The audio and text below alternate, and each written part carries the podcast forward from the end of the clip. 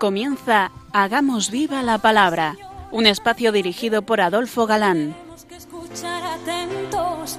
En tu palabra, Jesús, está el mensaje, el del amor, el de andar despiertos. Cuando no tenga sentido la tristeza, en nuestra historia andemos como ciegos. En tu palabra hallaremos la fuerza que nos levante y llene de sosiego. Ojalá comprendamos tu palabra. Ojalá practiquemos tu palabra. Ojalá nos envuelva tu palabra. Ojalá nos transforme tu palabra.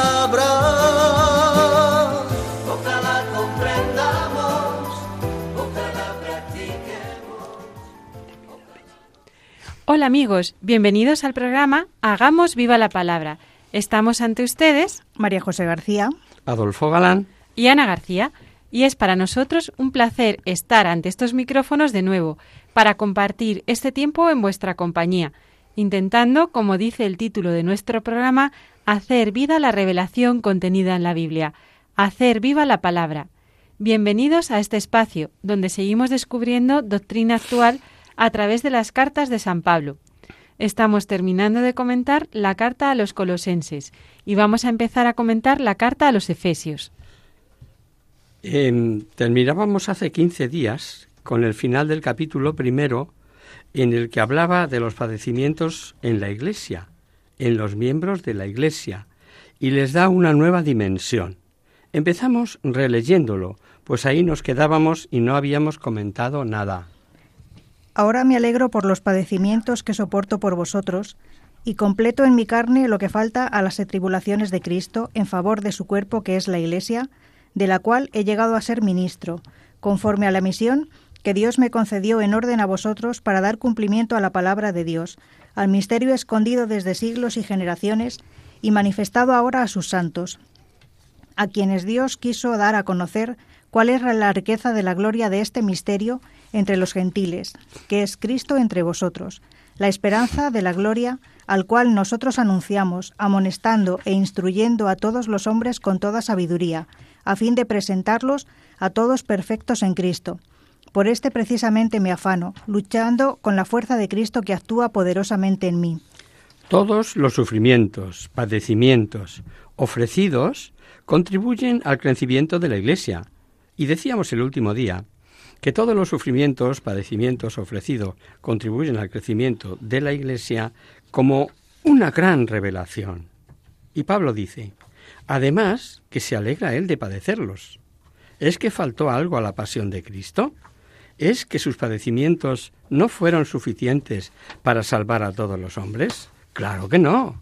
Supondría, supondría sin duda una seria duda de no haber Pablo revelado el misterio del cuerpo místico. Cristo es el cabeza y los fieles los miembros. Los merecimientos de la cabeza son infinitos, y con saber que son infinitos, sabemos que bastaban, no sólo para redimir a todos los hombres de este mundo, sino de todos los mundos posibles. Los sufrimientos de los miembros reciben su virtud principal de Él, de la cabeza, contribuyen a la gloria de Dios y a la ayuda de los demás. Santo Tomás dice que al ser la Iglesia cuerpo místico de Cristo, debe ser en todo conforme a su cabeza, participando de, de, su gloria y de sus padecimientos. Pero hay todavía una interpretación posible, y creemos que más profunda. Reconocemos no haberla leído en ningún experto, por lo que anticipamos que pudiera no tener mucho valor. Veamos. Los sufrimientos, las tribulaciones y toda contrariedad que sufra el hombre no es querida por Dios. Dios puso al hombre en un paraíso. Pero, por el pecado original, el hombre perdió los dones preternaturales y aunque inmediatamente de la caída Dios prometió redimirle, sí se quedó con las consecuencias del pecado. Si ahora Dios permite que esas consecuencias sean preciosas y altamente valoradas, unidas a las de su propio Hijo, ¿no será motivo de alegría y gloria sabiendo que sirven para el bien de todo el cuerpo de la Iglesia? Una interpretación de este pasaje, que se remonta a San Agustín, enseña que los sufrimientos del cristiano, unidos a Cristo, benefician a toda la Iglesia. También hay intérpretes que creen que se refería San Pablo a que los trabajos de Cristo en orden a la conversión del mundo quedaron incompletos y han de ser los evangelizadores quienes habrán de continuar con padecimientos, persecuciones, cárceles, supliendo, por decirlo de algún modo, lo que sufriría Cristo si estuviera aún en el mundo físicamente. Es una opinión más, que cada cual medite. Por supuesto, todo lo referente a Cristo es un misterio, misterio escondido desde los siglos. Ese plan divino de salvación prometido en el protoevangelio y que es para todos los hombres de toda raza, de toda nación, abolida la distinción entre judíos y no judíos, gentiles, como lo llama genéricamente la Escritura. San Pablo, al estar ausente, se preocupa por los fieles de Golosa, ante los engaños de la vana filosofía de esos errores en los que están en peligro de caer abandonando la primera fe recibida. Y Pablo muestra cómo todos los postulados de esa falsa sabiduría se desploman frente a las espléndidas realidades de Cristo. Y advierte la necesidad de inmunizarse contra esa falsa sabiduría. Esa es la materia del siguiente capítulo que leemos. Quiero que sepáis qué dura lucha estoy sosteniendo por vosotros y por los de la, la y por todos los que no me han visto personalmente, para que sus corazones reciban ánimo y unidos íntimamente en el amor, alcancen en toda su riqueza la plena inteligencia y perfecto conocimiento del misterio de Dios, en el cual están ocultos todos los tesoros de la sabiduría y de la ciencia. Os digo esto para que nadie os seduzca con discursos capciosos, pues si bien estoy corporalmente ausente, en espíritu me hallo con vosotros, alegrándome de ver vuestra armonía y la firmeza de vuestra fe en Cristo. Les da cuenta del vivo interés que tiene por ellos y de cómo lucha y se esfuerza para que alcancen la plena inteligencia del misterio de Cristo. De esta preocupación ya habló a otras comunidades, como vimos por ejemplo a los Corintios en segunda carta. Pero a estos de Colosas y de la Odisea no les conocía personalmente. Tenía que hacerles ver que no por eso no pesaban en su corazón. Extraña que ahora, en vez de misterio de Cristo, diga misterio de Dios que es Cristo. En la Vulgata se lee misterio de Dios Padre y de Cristo. Y otros traducen alcancéis todas las riquezas de la plena inteligencia y conozcáis el misterio de Dios, esto es, Cristo. Se traduzca la idea como se traduzca, pues no cambia ni la esencia del misterio, que es misterio de Dios, está condensada en Cristo. Y ya vemos la intención de advertir a los colosenses, no se dejen seducir con discursos eh, capciosos, como ha dicho, ¿no? Sigamos. Vivid, pues, según Cristo Jesús el Señor, tal como le habéis recibido, enraizados y edificados en él, apoyados en la fe, tal como se os enseñó, rebosando en acción de gracias Mirad que nadie os esclavice mediante la vana falacia de una filosofía, fundada en tradiciones humanas según los elementos del mundo y no según Cristo, porque en él reside toda la plenitud de la divinidad corporalmente, y vosotros alcanzáis la plenitud en él, que es la cabeza de todo principado y de toda potestad. Al advertirles que no se dejen engañar, habla Pablo de filosofías falaces y vanas fundadas en tradiciones humanas es probable que ese término eh, filosofía fuera el empleado por los judaizantes de Colosas para designar sus doctrinas. Pablo las califica de tradiciones humanas y elementos del mundo. Por lo que se dijo en la introducción a la carta y por el contexto, podemos suponer que se trata de alusiones a las potencias o espíritus angélicos a los que tanta importancia daban los judaizantes de Colosas. Y ya enumeramos sus errores en cuanto a astros, tiempos, neomanías, etcétera, que vimos en la pasada emisión. También dijimos que Pablo admite la existencia y actividad buena y mala, de los espíritus celestes, pero advierte que sólo en Cristo habita la plenitud de la divinidad corporalmente, como dice el versículo 10, que por cierto yo digo que habría que sabérselo de memoria. Mucho se ha escrito sobre este versículo, pero como dicen los profesores jesuitas, al comentar este versículo 10, para Pablo, la plenitud de la divinidad abraza la totalidad de perfecciones y atributos que nuestro entendimiento distingue en la simplicísima esencia divina, es decir, en su cuerpo. De cualquier manera, en Cristo se hallan la totalidad de perfecciones y atributos propios de la naturaleza divina, y se hallan corporalmente, es decir, de manera real y entitativa, en un cuerpo, como lo expresan otros. No es cosa nueva que la circuncisión de despojarse, despojarse, perdón, de un pequeño trozo de carne no era la circuncisión por la que verdaderamente se formaba parte del pueblo escogido. Jeremías, ya en el Antiguo Testamento, pedía la circuncisión del corazón. Vamos a seguir leyendo. Y ahora Pablo pide la circuncisión en Cristo, que despoja todo cuerpo carnal, y vivificados por el bautismo, claro. En él también fuisteis circuncidados con la circuncisión no quirúrgica, sino mediante el despojo de vuestro cuerpo mortal, por la circuncisión en Cristo.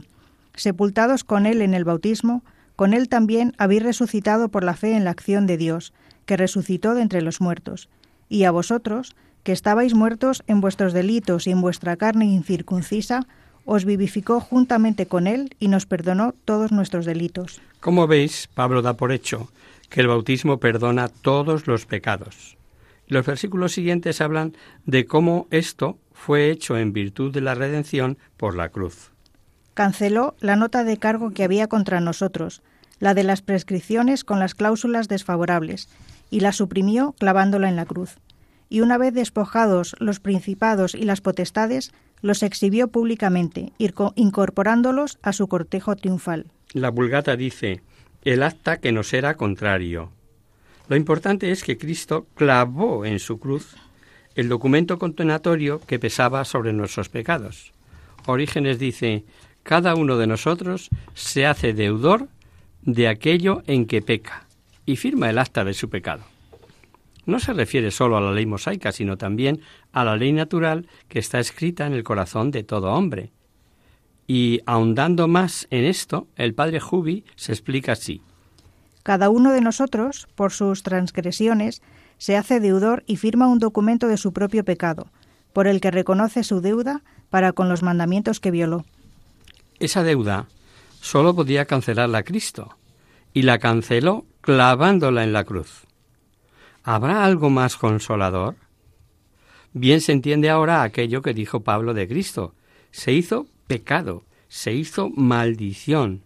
Así destruyó en su persona el documento que nos era contradictorio.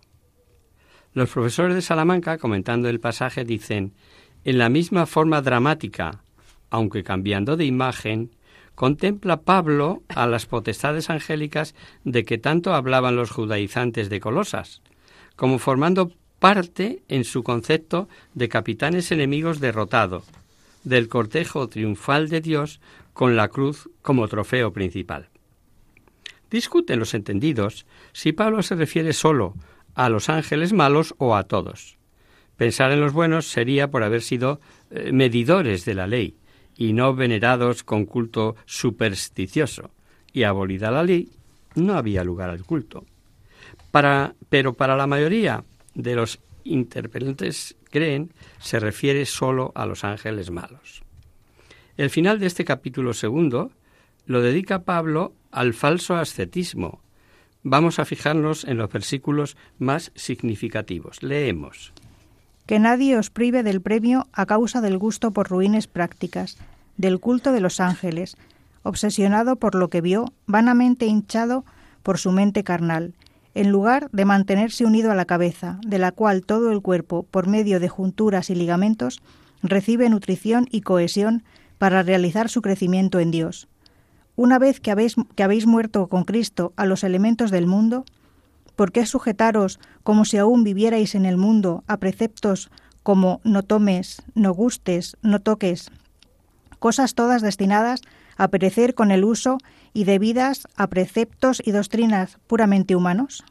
Tales cosas tienen una apariencia de sabiduría por su piedad afectada, sus mortificaciones y su rigor con el cuerpo, pero sin valor alguno contra la insolencia de la carne. Veréis que insiste en lo del culto a los ángeles y demuestra lo dicho sobre este error por parte de los agitadores de Colosas y les dice que no se dejen engañar, perdón, esto es como un recochineo, con afectada humildad, o sea, como si fueran los buenecitos. En fin, vamos a hacer una breve pausa, si os parece, y después seguimos comentándolo.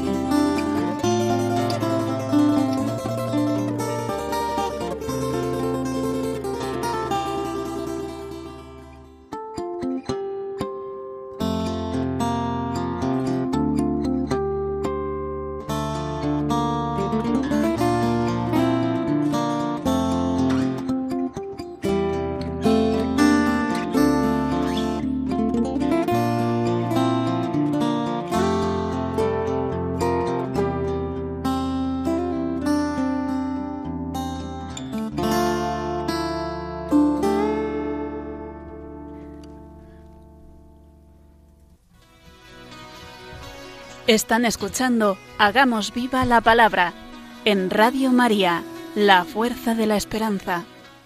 Amigos, de nuevo con vosotros tras este breve descanso musical. Os recordamos, queridos oyentes, que sintonizáis el programa Hagamos viva la palabra.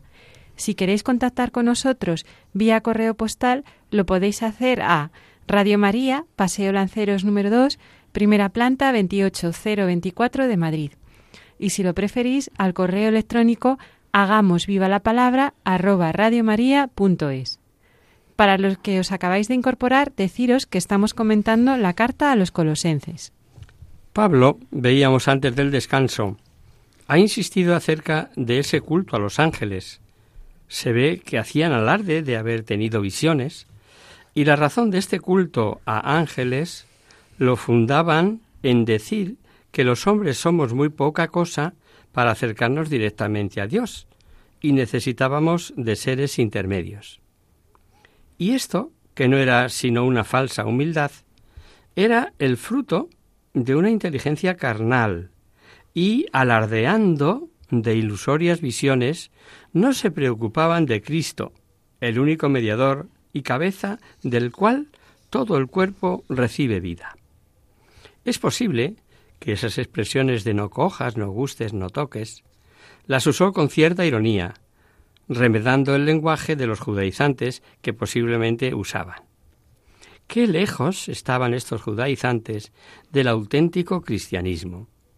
San Agustín decía, como hemos repetido y seguiremos repitiendo, ama y haz lo que quieras. Eso de los falsos ascetismos también hoy se da. ¿Ascetismo? Sí, cuando y como Dios quiera, con libertad de espíritu. Y si ahora pide sacrificio, sacrificio. Y si ahora pide descanso, descanso. Ojo, si pide bailar, bailar. El próximo capítulo, que trata de la unión con Cristo glorioso, principio de vida nueva, anima a buscar las cosas del cielo. La vida escondida en Cristo y una serie de recomendaciones generales. Comenzamos leyendo. Así pues, si habéis resucitado con Cristo, buscad las cosas de arriba, donde está Cristo sentado a la diestra de Dios. Aspirad a las cosas de arriba, no a las de la tierra, porque habéis muerto y vuestra vida está oculta con Cristo en Dios. Cuando aparezca Cristo, vuestra vida entonces también vosotros apareceréis gloriosos con Él. Por tanto, mortificad vuestros miembros terrenos, fornicación, impureza, pasiones, malos deseos y la codicia, que es una idolatría, todo lo cual atrae la cólera de Dios sobre los rebeldes, y que también vosotros practicasteis en otro tiempo, cuando vivíais entre ellas. Mas ahora desechad también vosotros todo esto. Cólera, ira, maldad, maledicencia y palabras groseras lejos de vuestra boca. Recuerda a los cristianos de Colosas, habían muerto y habían resucitado a una nueva vida, vida gloriosa, que aparecerá cuando Él vuelva. Por ahora está escondida en Cristo. Y para que algunos digan que el pecado no existe, Pablo enumera con toda claridad una serie de acciones que dejamos a los inteligentes de turno para catalogar si es que el pecado no existe. Recordad, ahí van fornicación, impureza, liviandad, avaricia. Dicen, dice él, dice Pablo, que son una especie de idolatría. Ciertamente, cuantos ha citado suponen una adoración al placer de uno mismo, no del propio Cristo. Pero también hay cristianos que, escandalizados de tales pecados, no consideran como tales la ira, la indignación, la maledicencia, y perdonar que al citar maledicencia repitamos lo que tantas veces se ha dicho a través de estas ondas. En la maledicencia entra la murmuración. ¿Recordáis lo que es murmurar? Porque sabemos que calumniar es decir mentiras, que desagraden al prójimo, pero parece que olvidamos que murmurar es decir verdades sin motivo ni razón para decirlas que también desagradan al prójimo. Ese te digo en secreto, no lo digo eh, por, mira, no lo digas, pero nadie, a nadie, pero, etcétera, etcétera. Cita también el evitar no sólo la injuria, sino las palabras torpes. En una palabra, cuanto proceda de un temperamento amargado contra el prójimo. Pero sigamos leyendo. No os mintáis unos a otros. Despojaos del hombre viejo con sus obras y revestíos del hombre nuevo, que se va renovando hasta alcanzar un conocimiento perfecto según la imagen de su Creador, donde no hay griego y judío, circuncisión e incircuncisión, bárbaro, escita, esclavo, libre, sino que Cristo es todo y en todos. Cristo es todo y en todos. Jesucristo dijo que Satanás es padre de la mentira, lo encontramos en muchos sitios, pero los que tomáis nota con eh, la radio al oído está en Juan 8:44. El primer pecado lo consiguió Satanás mintiendo, engañando. Quiere decirse que nada más opuesto a un cristiano que ser mentiroso. Y no obstante, el engaño, la mentira, es uno de los pecados más generalizados, generalizados, perdón. Hemos leído que entre los revestidos del hombre nuevo no hay distinción de raza, religión, cultura y clase social que divida al género humano. Un solo cuerpo y muchos miembros, repetimos. Hemos dicho que en el orden nuevo no hay distinción. Nos hemos equivocado, no debía haber. Pero estamos en un mundo que a medida que se descristianiza, se divide más y más. O lo que es lo mismo, no somos capaces de despojarnos del hombre viejo, como lo llama San Pablo. Si antes ha enumerado obras que esclavizan al hombre viejo, ahora enumera las obras inherentes al hombre nuevo. Así es Pablo. Ha enumerado obras que esclavizan y ahora enumera las obras que corresponden al hombre nuevo. Revestíos, pues, como elegidos de Dios, santos y amados, de entrañas de misericordia, de bondad, humildad, mansedumbre, paciencia, soportándoos unos a otros y perdonándoos mutuamente, si alguno tiene queja contra otro. Como el Señor os perdonó, perdonaos también vosotros. Y por encima de todo esto, revestíos del amor que es el vínculo de la perfección, y que la paz de Cristo presida vuestros corazones, pues a ella habéis sido llamados formando un solo cuerpo, y sed agradecidos. Y sed agradecidos.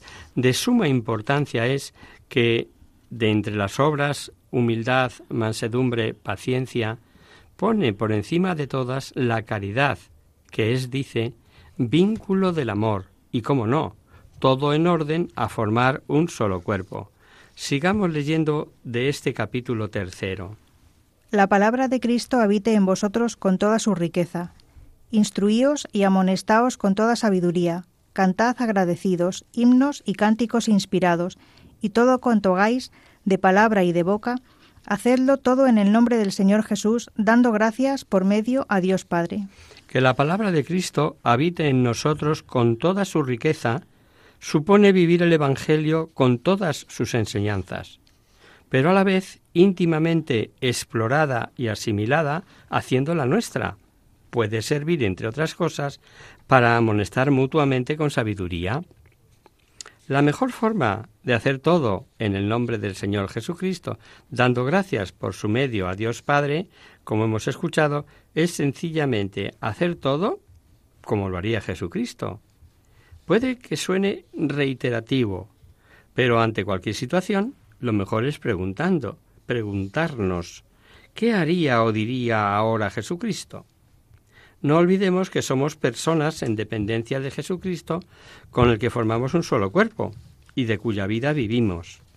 Y no nos extrañemos de las veces que unas más directas, otras menos, menos, se revela ese misterio de un solo cuerpo. Tan, tan clavadas quedaron en Pablo las palabras de Jesús en su conversión. ¿Por qué me persigues? No es de extrañar que intente llevar ese misterio al fondo del alma de todo cristiano. En el pasaje leído se nos dice algo que no sé si lo tenemos en cuenta. ¿Nos hemos fijado en que cantar y salmodiar es orar? ¿Sabemos rezar con la Biblia? Hoy ya, gracias a Dios, en no pocas iglesias y por supuesto en esta emisora, se reza la liturgia de las horas, laudes, intermedia, vísperas, completas, la oración oficial de la Iglesia, que como sabéis es orar todos juntos, en todo el mundo, a las mismas horas, con himnos y salmos, como dice San Pablo en esta carta a los colosenses. El final de este capítulo son preceptos particulares de moral familiar y que necesitamos escuchar con oídos limpios, es decir, sin prejuicios, porque Pablo receta para todos los lados, para un lado y para otro. Mujeres, sed sumisas a vuestros maridos como conviene en el Señor. Maridos, Amad a vuestras mujeres y no seáis ásperos con ellas. Hijos, obedeced en todo a vuestros padres porque esto es grato a Dios en el Señor. Padres, no exasperéis a vuestros hijos, no sea que se vuelvan apocados. Esclavos, obedeced en todo a vuestros amos de este mundo, no porque os vean como quien busca agradar a los hombres, sino con sencillez de corazón en el temor del Señor. Todo cuanto hagáis, hacedlo de corazón como para el Señor y no para los hombres, conscientes de que el Señor os dará la herencia en recompensa. El amo a quien servís es Cristo. El que obre la injusticia recibirá conforme a esa injusticia, que no hay acepción de personas. Amad, dad a vuestros esclavos lo que es justo y equitativo, teniendo presente que también vosotros tenéis un amo en el cielo. El pasaje tiene semejanza con los preceptos eh, dados en la carta a los Efesios, que veremos eh, próximamente y con más detalle. Aborda el tema de los deberes entre familiares, incluidos esclavos y amos, y que en aquella cultura formaban parte del núcleo familiar. Qué interesante el consejo de hacer todo con el corazón, como hecho para el Señor y no para los hombres. ¿Y qué diremos de aconsejar a los padres no exasperéis a vuestros hijos y a los hijos obedece como quien Dios obedece? Reciprocidad. Esa es la constante de estos consejos de Pablo. El error radica en quedarse solo con una parte de sus recomendaciones e ignorar las demás, como os decía, receta para todos. Vamos a leer ya en este último capítulo de la carta a los colosenses sus últimas recomendaciones, que perseveren constantes en la oración y se conduzcan con sabia discreción en las relaciones con los no cristianos. Sed perseverantes en la oración, velando en ella con acción de gracias. Orad al mismo tiempo también por nosotros para que Dios nos abra una puerta a la palabra y podamos anunciar el misterio de Cristo, por cuya causa estoy yo encarcelado, para darlo a conocer anunciándolo como debo hacerlo. Portaos prudentemente con los de fuera, aprovechando bien el tiempo presente. Que vuestra conversación sea siempre amena, sazonada con sal, sabiendo responder a cada cual como conviene. Pide, suplica a Dios, le abra nuevas puertas, nuevos campos de evangelizar. Vemos que escribe estando preso, sin duda, en Roma, y algo que al menos los eruditísimos y los más sapientísimos y pientísimos debían tener en cuenta. Al hacer apostolado no hay que ser rollo, ni ser un pelmazo, ni pretender parecer sapientísimo. Nuestra conversación, nos dice Pablo, debe ser agradable y salpicada de sal.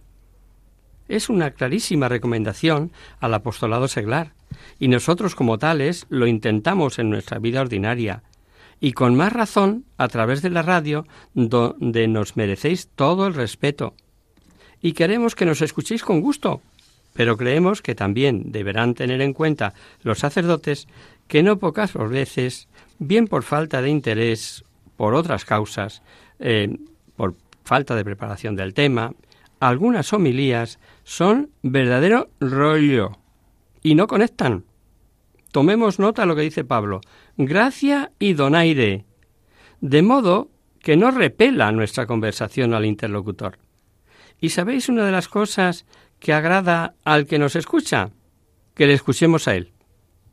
No sea que queramos tanto evangelizar, evangelizar, que a nuestro interlocutor no le dejemos abrir la boca.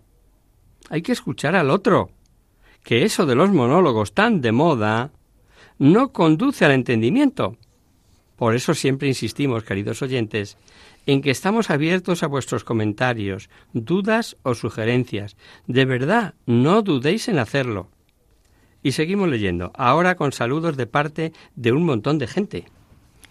Os saludan Aristarco, mi compañero de cautiverio, y Marcos, primo de Bernabé, acerca del cual recibisteis ya instrucciones. Si va a vosotros, dadle buena acogida, os saluda también Jesús llamado justo.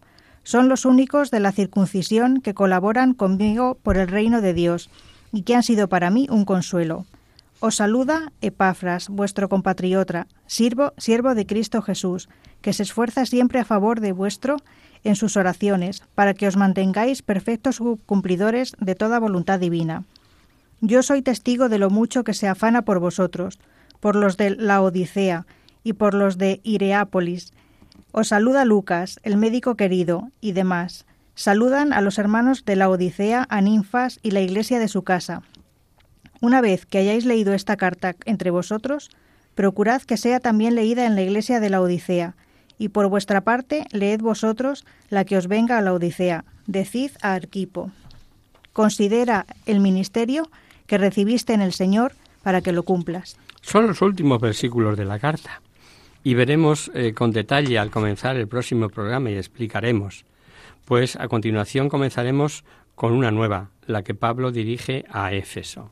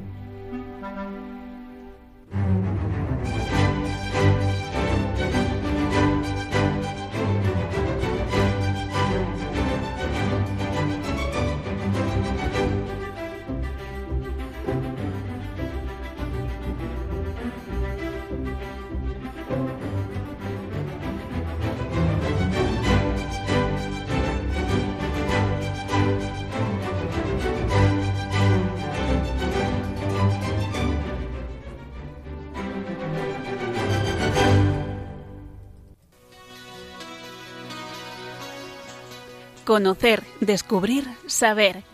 En Hagamos Viva la Palabra. Comenzamos nuestro espacio de conocer, descubrir, saber. Y vamos a dar respuesta a Aurelio, un oyente de Burgos, que en su correo nos dice lo siguiente.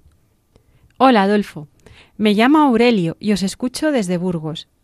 Aprovecho en primer lugar para felicitaros por el programa y daros las gracias por todo lo que me, enseñáis y por la forma tan sencilla y amena de hacerlo. Os escribo para plantearos la siguiente cuestión. Estos últimos meses mi hermana ha estado leyendo las visiones de Ana Catalina Emerich y me las ha recomendado vivamente. Pero no sé hasta qué punto son verdad y si la Iglesia las da por buenas. ¿Podrías aclarármelo? y firma Aurelio. Muchas gracias, Aurelio, por escucharnos y participar en nuestro espacio. Imagino que tu hermana te habrá hablado de ella, pero seguro que muchos oyentes no la conocen o solo de alguna referencia. Así que, aprovechando tu consulta, hoy hablaremos sobre su vida y en la próxima emisión sobre sus visiones. Pero para responder a tu pregunta diremos que la Iglesia no las prohíbe, aunque solo tiene autoridad humana es decir, no dicen nada que contradiga las enseñanzas de la Iglesia, pero tampoco hay que creerlas obligatoriamente. No son verdades de fe. Esta es la gran diferencia de las revelaciones particulares de la revelación con mayúscula, es decir, de la Biblia. Sin embargo, sí son un medio más para acercarnos a Dios. Y dicho esto, vamos a conocer a esta monja alemana beatificada por el Santo Papa Juan Pablo II. Ana Catalina Emmerich nació en la aldea de Flamske, Alemania, el 8 de septiembre de 1774, en el seno de una familia numerosa. Sus padres, Bernardo Emmerich y Anna Hiller, eran pobres y piadosos campesinos, por lo que le tocó ayudar en las labores del campo. Desde niña le fue revelada la historia sagrada a través de visiones sobrenaturales, pero que ella admitía con toda sencillez. Tales visiones nunca me inquietaban. Creía que todas las tenían como yo. También tuvo apariciones el niño Jesús y San Juan Bautista, que jugaban con ella mientras estaba cuidando las vacas, y la Virgen la visitaba llena de dulzura y majestad. Además, algunos santos se le aparecían para recoger las coronas que ella les tejía en el día de su fiesta. Tuvo el don de distinguir lo malo de lo bueno, lo santo de lo profano, lo bendito de lo maldito, tanto en lo material como en lo espiritual. Reconocía las reliquias de los santos hasta el punto de contar no sólo detalles de su vida, sino la historia de la reliquia y los sitios por los que había pasado. De niña cogía plantas medicinales en el campo cuyas propiedades conocía por ciencia infusa y las plantaba alrededor de su casa. Aseguraba que allí donde la voz de los sacerdotes no llega o no es escuchada, el repicar de las campanas es lo único que derrama las bendiciones de Dios. El día de su primera comunión se consagró por completo a Dios y durante toda su vida consoló y curó a enfermos y compartió lo poco que tenía con otros más pobres que ella. Y sobre los pobres hace una advertencia que merece la pena escuchar y meditar.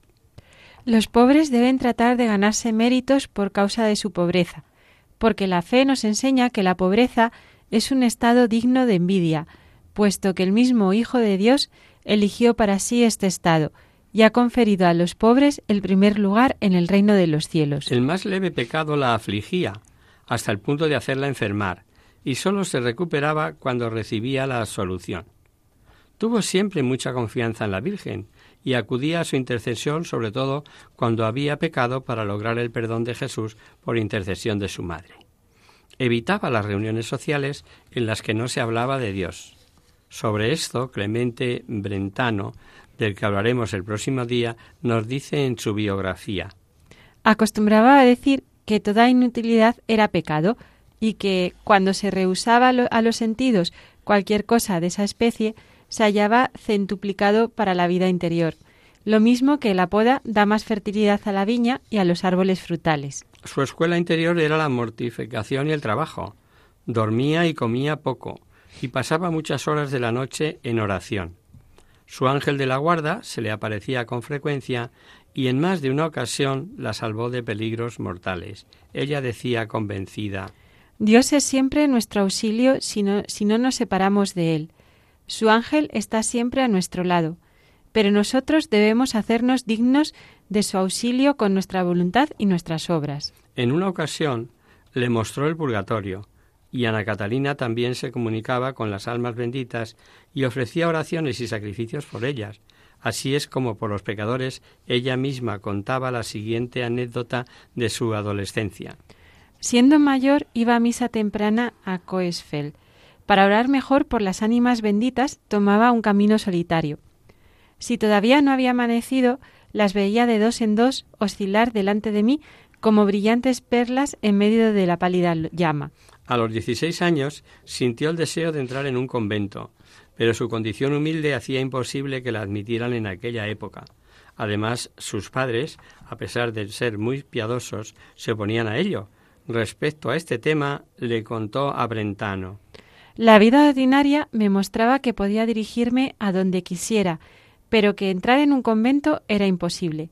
Por el contrario, las visiones me conducían allí siempre y cada vez con más seguridad. Siempre conocía yo en lo íntimo de mi alma que Dios todo lo puede, y Él me conduciría hasta el fin, lo cual me daba mucho ánimo. Con 18 años se fue a la ciudad de Coesfeld para aprender el oficio de costurera y vivió allí algunos años. Todo lo que consiguió ahorrar se lo dio a los pobres. A los 24 años recibió los estigmas de la corona de espinas. Vamos a leer un fragmento de su detallado relato. Estando absorta en la meditación, sentí de pronto un calor dulce y vivo, y vi venir del altar a mi esposo celestial bajo la forma de un joven resplandeciente. Su mano izquierda tenía una corona de flores, su mano derecha una corona de espinas, y me las presentó ambas para escoger. Tomé la corona de espinas. Él me la puso sobre la cabeza y yo le apreté con las dos manos. Entonces desapareció y volví en mí con un dolor violento alrededor de la cabeza. Muchos santos que han recibido los estigmas de la corona de espinas relatan la misma visión de la elección entre las dos coronas. Por ejemplo, Santa Catalina de Siena. A los 28 años consiguió entrar en el convento de las Agustinas de Tulmen, por intermediación de la familia del organista, para la que había trabajado algunos años como criada. Allí sus estigmas despertaron en las demás monjas cierta envidia espiritual. Además, la consideraban una carga por su frágil salud, aunque trabajaba y servía a todos continuamente. debido al deseo ardiente de recibir la Sagrada Comunión, hasta el punto de que enfermaba. Su confesor le dio permiso para comulgar con más frecuencia que el resto. Como ya imaginéis, esto solo suscitó más envidias. Pero ella soportaba las críticas y las humillaciones con paciencia y amor, viendo a sus compañeras como instrumentos de Dios para su salvación. Dice Brentano en su biografía que amaba a todas sus hermanas y jamás fue tan feliz como en esta época de su vida, pasada entre privaciones y penas de toda clase. En la Navidad de 1802, cuando llevaba un mes en el convento, cayó enferma tras un súbito dolor en el corazón. Aunque se curó, el dolor le duró nada menos que diez años, tras los cuales recibió la marca visible de una cruz en el pecho. A los treinta y tres años recibió los estigmas en las manos y en los pies, y a partir de entonces tuvo muchas dificultades para caminar o trabajar en el jardín. Cuatro años después, el convento cerró y las monjas se dispersaron. Ana Catalina, no teniendo dónde ir, se quedó allí unos meses más con una criada caritativa y el anciano capellán, hasta que éste encontró dos habitaciones en casa de una pobre viuda del pueblo. Y allí vivió hasta su muerte unos doce años. Los que la conocieron la recuerdan siempre paciente, afable, humilde y prudente. Poco después de instalarse en esta casa, las autoridades eclesiásticas designaron a un médico y a varios sacerdotes para estudiar sus estigmas, sus éxtasis, sus extrañas y continuas enfermedades y visiones. Clemente Bretano, que fue designado por este equipo para poner por escrito sus visiones, reflexiona. En otros siglos, las personas que se hallaban en tal estado sufrían en secreto un examen de la autoridad espiritual acabando su penosa carrera bajo la protección de los santos muros. Pero nuestra pobre amiga había sido expulsada del claustro al mundo, en una época de orgullo, de indiferencia y de incredulidad. Los últimos años los pasó postrada en cama, con éxtasis frecuentes y padeciendo todo tipo de enfermedades que el médico trataba en vano de curar. Así lo cuenta Brentano. La caridad hacía tomar sobre sí las enfermedades y aun las tentaciones de otros, a fin de que de este modo socorría se pudieran preparar a la muerte. Murió rodeada de amigos y con la asistencia del sacerdote el 9, el 9 de febrero de 1824. Uno de sus amigos escribió lo siguiente. Después de su muerte me acerqué a la cama. La expresión de su cara era sublime. Estaba retratada en Ana Catalina, toda una vida de sacrificio, de paciencia y de resignación, parecía haber muerto por, por amor a Jesucristo en el ejercicio de alguna caridad para con los otros. El mismo amigo cuenta que después de enterrarla un médico holandés quiso comprar su cuerpo. Aunque la propuesta fue desechada, corrió la voz de que habían robado el cuerpo. Unos meses después apareció la siguiente noticia en el periódico católico de Kerz. Seis o siete semanas después de la muerte de Ana Catalina Emmerich, Habiéndose esparcido el rumor de que su cuerpo había sido robado, la sepultura y la caja fueron abiertas secretamente por orden superior en presencia de siete testigos. Vieron con gozo y sorpresa que la corrupción no había llegado a su cuerpo. Su fisonomía era risueña, como la de una persona que descansa en agradable sueño. Parecía que se acababa de enterrar, no exhalaba ningún olor fétido. En 1899 se inició el proceso de beatificación que concluyó un siglo después, el 3 de octubre de 2004, cuando fue beatificada por el Papa San Juan Pablo II. Esperamos haberos ayudado a descubrir, a conocer mejor a Ana Catalina Emmerich, queridos oyentes. En, su próximo, en el próximo programa hablaremos sobre sus visiones interesantísimas, como nos pedía Aurelio en su consulta. Y hasta aquí, queridos amigos, el programa de hoy. Os dejamos con nuestra sintonía y os recordamos que si queréis dirigiros al programa para cualquier duda, aclaración o sugerencia, participando en el espacio de conocer, descubrir, saber, estamos a vuestra total disposición y encantados de atenderos en la siguiente dirección. Radio María, Paseo Lanceros número 2, primera planta 28024 de Madrid. O bien, si lo preferís, al correo electrónico hagamos viva la palabra arroba radiomaria.es os hemos acompañado en esta emisión Adolfo Galán, María José García y Ana García. El próximo miércoles, como sabéis, está el programa del Padre Rubén Inocencio, que alterna con nosotros, quien guarda mi palabra. Por tanto, nosotros nos encontramos de nuevo dentro de 15 días, si Dios quiere. Con un programa en el que veremos, entre otras cosas, comentaremos el final de la carta a los colosenses, con los saludos y recomendaciones finales y que firma Pablo personalmente después de la labor de la amanuense y comenzaremos a ver la carta a los Efesios, donde Pablo hizo una gran labor con muchas conversiones y que motivó una vez más la persecución de los judíos que allí había. Hasta el próximo día, amigos. Hasta dentro de 15 días. Nos vemos en la próxima emisión.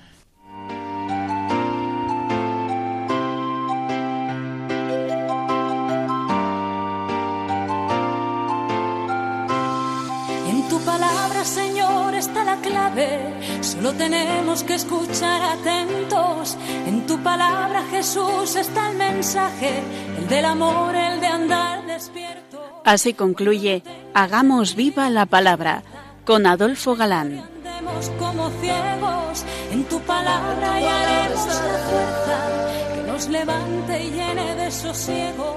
Ojalá